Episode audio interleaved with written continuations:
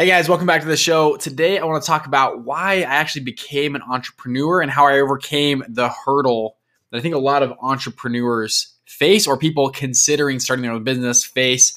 Um, this is was what helped me a lot. I think you guys enjoy. Peace. Hey guys, welcome back to the show. So today I want to share a quick story about what initially got me into entrepreneurship and helped me get over that hurdle, that fear, that scare scariness factor of starting my own business and actually really going for it, right? Not just having a side hustle, but actually going all in and starting my business and essentially my fund. So I was, me I had a, I had a family friend at the time, great guy, and he had been fairly successful in his 20s. Um, by at the time he was 29 years old, multimillionaire, had done very well, had this online you know presence, all this kind of stuff. And we were talking. He said, "Bridger, and I said, yeah. He goes, well, what are you doing? I'm like, well, I got some of these side business. I'm still going to school. I'm, I'm really busy at school, but I'm have these side business because I had this entrepreneurship spirit, but I wasn't all the way in. And I, I had these kind of, I call it, everyone calls them side hustles, right? And he goes, Bridger, I want to ask you a question. He goes, when do you think is the best time to go all out and start a business? And I thought, well, probably I don't know. I, I don't. I don't know. I said maybe like most people think like 30s. You know, in your 30s, right? You've you gain some experience in your 20s. You learn, and then in your 30s, maybe like 35 is probably the best time to go out and start a business. He goes wrong. He, and I was like, okay, it's very bold.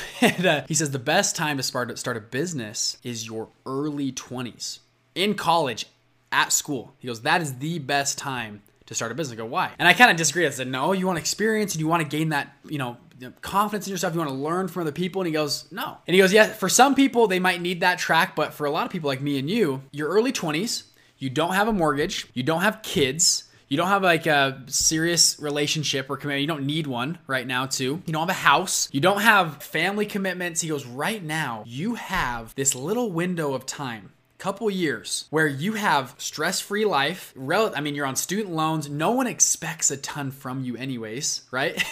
No one has these huge I like you don't have to meet some bar i mean you're just like early 20s he goes right now is the best best time possible to go all out on something because you can. You can stay up late, you can work weekends, you can work, you can fly. I mean, you have so much time. And secondly, your body is in the best physical condition it's probably ever going to be in its entire life. So you can go harder, you can work longer. And then third is you as a college student, you have access to so many mentors. He goes, everybody wants to mentor a college kid. And no one, I mean, not no one, but people tend to as you get older want to they don't want to mentor you as much. Once you graduate you're in school it's like oh whatever i mean this is just a random dude. But a college kid comes you can get mentors and have people help you start your business and people want to help and invest in college businesses. They love that story. At the same time i was listening to a, a podcast by another guy I, I, ended up being the same time and it was on the same principle. He goes in your early 20s let's call it i'm just going to call it early 20s but it could be just time of your life where you don't have all those risks. He goes yeah that is the least riskiest time ever to start a business. He goes for me now I've, i manage uh, $50 million a year company. I've got hundreds of people that work for me.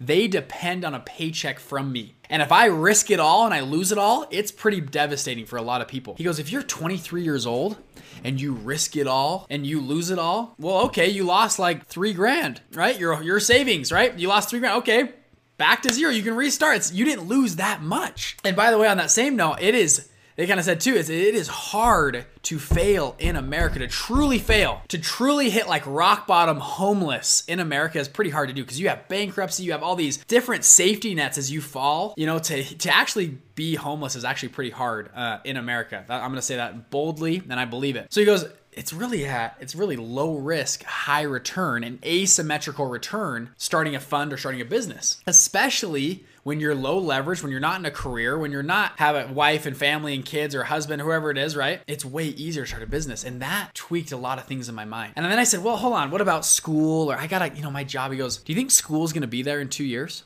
And I was like, Yeah. He goes, Exactly. He goes, If all else fails, right? If your whole business tanks, it doesn't work out, guess what's always waiting for you? School. And I was like, wow, that's always true, right? School and it, and a lot of us have this timestamp on us, like we've got to get, we've got to be a millionaire by age 30, and you know, have 10 million dollars by 38, and we got to be a billionaire by 45. You know, like people have these timestamps. It's got to happen at this time, and I'm gonna have kids at 30, and I'm gonna be married by 26, whatever it is for you, right?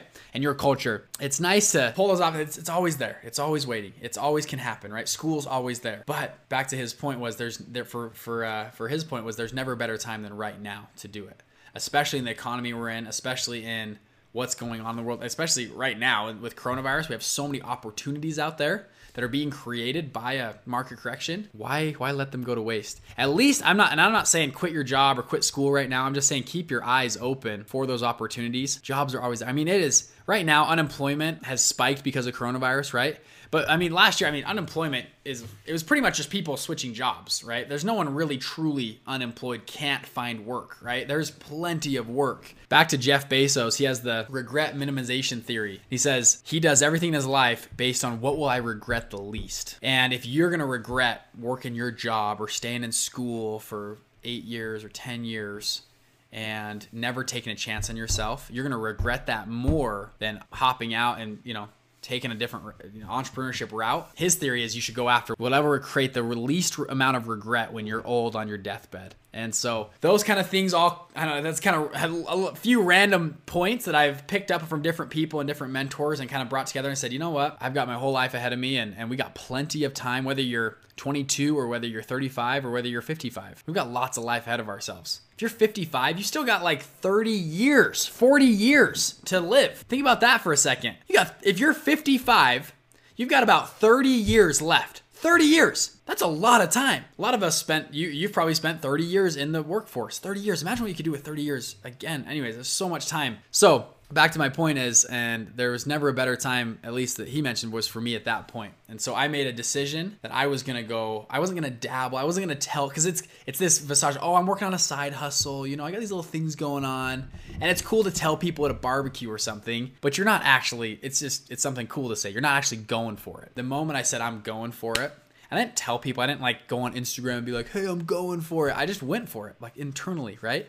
Stayed up late. I worked hard, harder, and and um, I had seven businesses. Kind of do okay, kind of fail, kind of do okay until I started my fund, and that actually did really well. Seven, okay? So we got time. Just keep getting up to the plate and swinging, right? There are plenty of people in this world on the sidelines in the peanut gallery that like to make fun or poke or say you can never do that, but they're not in the game. People like me and you, we get up to the plate, we swing the bat, and yes, we're gonna strike out sometimes.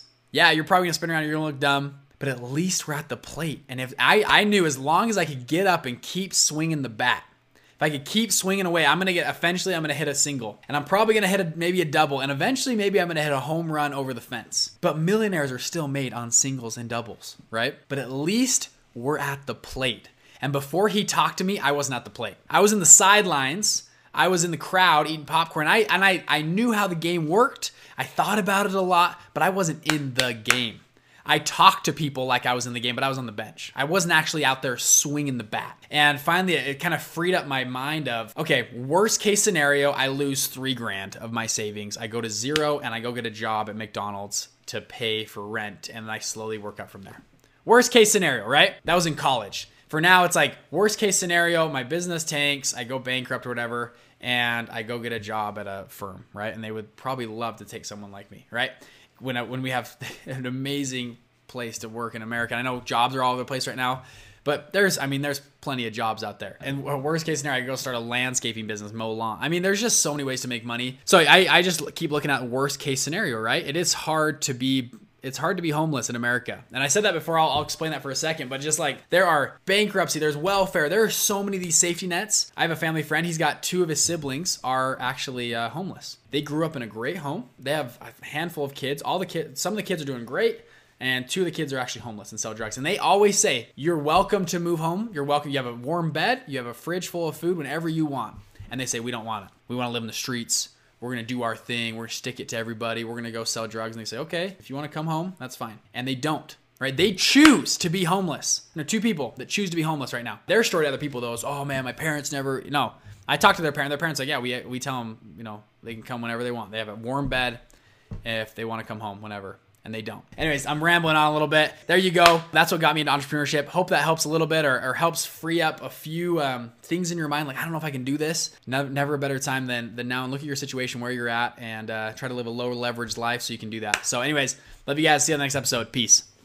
Hey, hey, wasn't that awesome? Hey, if you want to learn more about funds, I actually have the unique opportunity to sit down with a co founder of a $20 billion dollar family of funds for an entire hour. And he did a full training on how he launched his fund, how to find investors, how to find your niche in that space. If you're interested, go to investmentfundsecrets.com. You can hop on that training for absolutely free. Listen to him for a full hour. It's an incredible training. And that knowledge, actually, as a mentor, helped me launch my first fund. I think you guys will really enjoy it. See you on there. Bye.